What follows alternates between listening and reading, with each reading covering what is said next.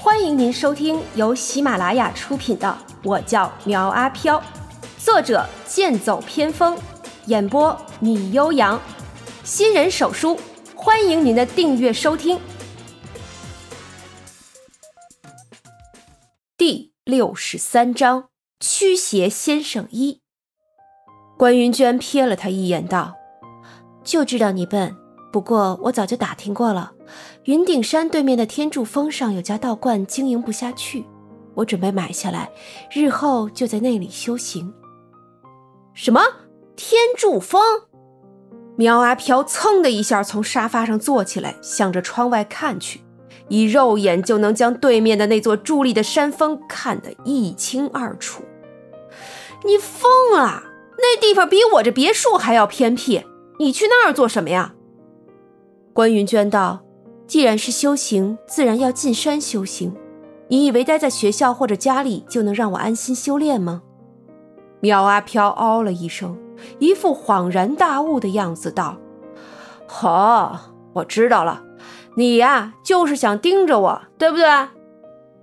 关云娟被他一语点破心思，也不否认，道：“随你怎么想，那块地方还算不错，我打算用来养老。”养老，苗阿飘吃惊的道：“你别逗我了，哼，哎呀，你才多大呀，就想着养老？照你这个年纪，应该是努力学习，然后谈上几场轰轰烈烈的恋爱，是不是再被几个渣男甩过，然后我再甩几个渣男，最终等到三十岁左右的时候，找个老实人嫁了，生几个孩子，安度晚年？”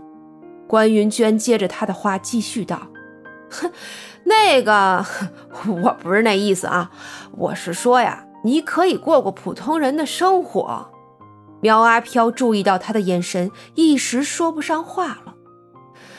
我说的不就是普通人的生活吗？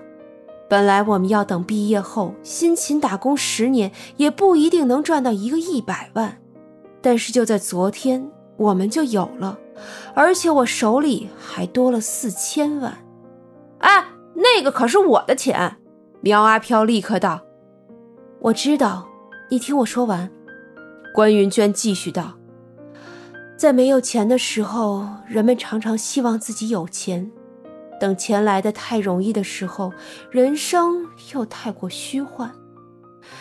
电视里总是说有梦就去追，可没有人告诉他们追梦的代价是什么。”有些人成功是因为他们有高起点，起码在开始阶段就能交到女朋友、结婚生子，这是不愁吃穿也饿不死的底气。更多的追梦人会饥寒交迫、穷困潦倒，这才是众多追梦人的真实写照。我以前不知道自己是为了什么而生，心中更没有远大目标。如今我想清楚了。其实现实世界不再适合我，我想要进入你的世界。你想要嫁给我？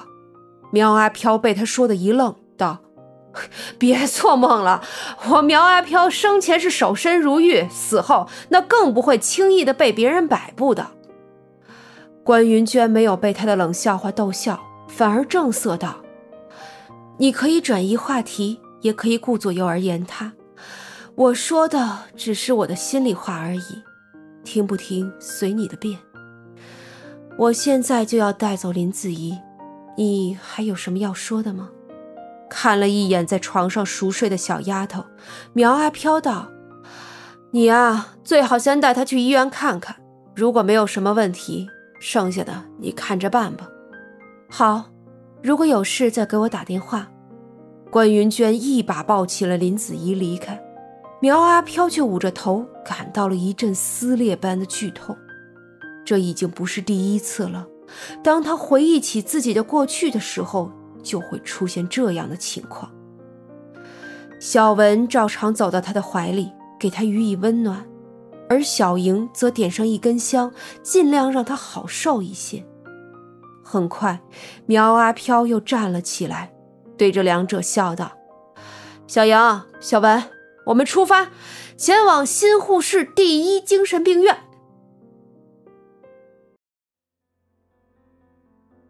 赵氏集团赵宗辉坐在办公室内处理文件，敲门声突然响起，紧接着助手宋阳还有一位穿着休闲装的青年走了进来。只见他二十多岁的年纪，梳着一个偏分，星眸剑眉，鼻梁高挺，微微一笑，露出八颗牙齿，是个十足的大帅哥。宋阳指着身边的青年道：“老板，这位就是苏红俊，苏大师。”苏红俊行礼道：“红俊见过赵老板。”“好说好说，苏先生快请坐，麻烦你跑一趟。”真是让我有些过意不去呀！赵宗辉很是热情地招呼他坐下。苏红俊道：“赵老板客气了，新护士人杰地灵，我早就想来逛逛，只不过一直脱不开身。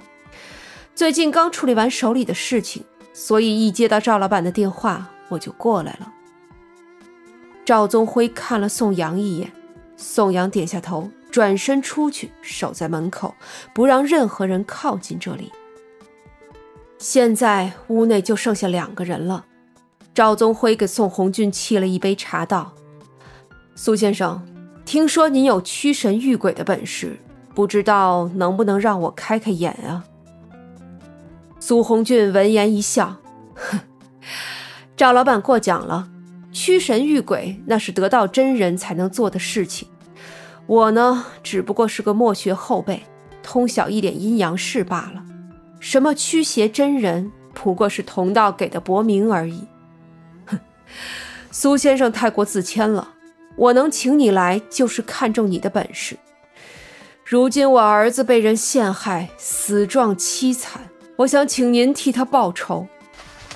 这里呢是一百万的支票，事成之后还有一千万。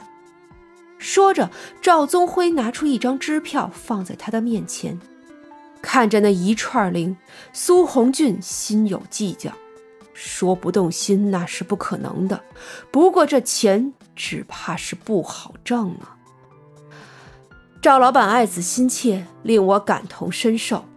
这钱呢，我先不收了。若是我能帮他找到凶手，赵老板再给酬金也不迟。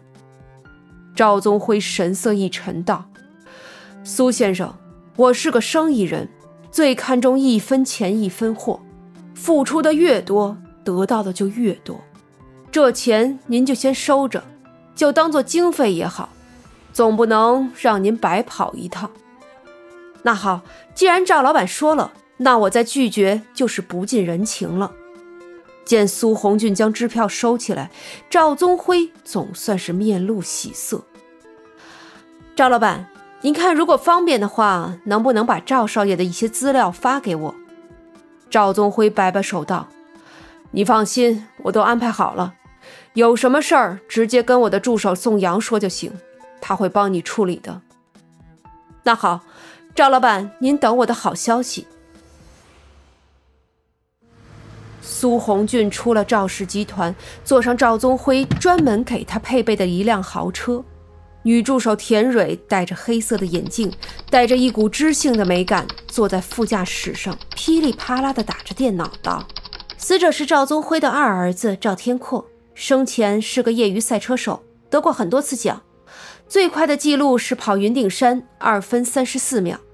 不过也有其他赛车手的不良嗜好，喝酒。”打架泡妞，死的时候还夜遇舞女，真可谓是个不折不扣的富二代呀！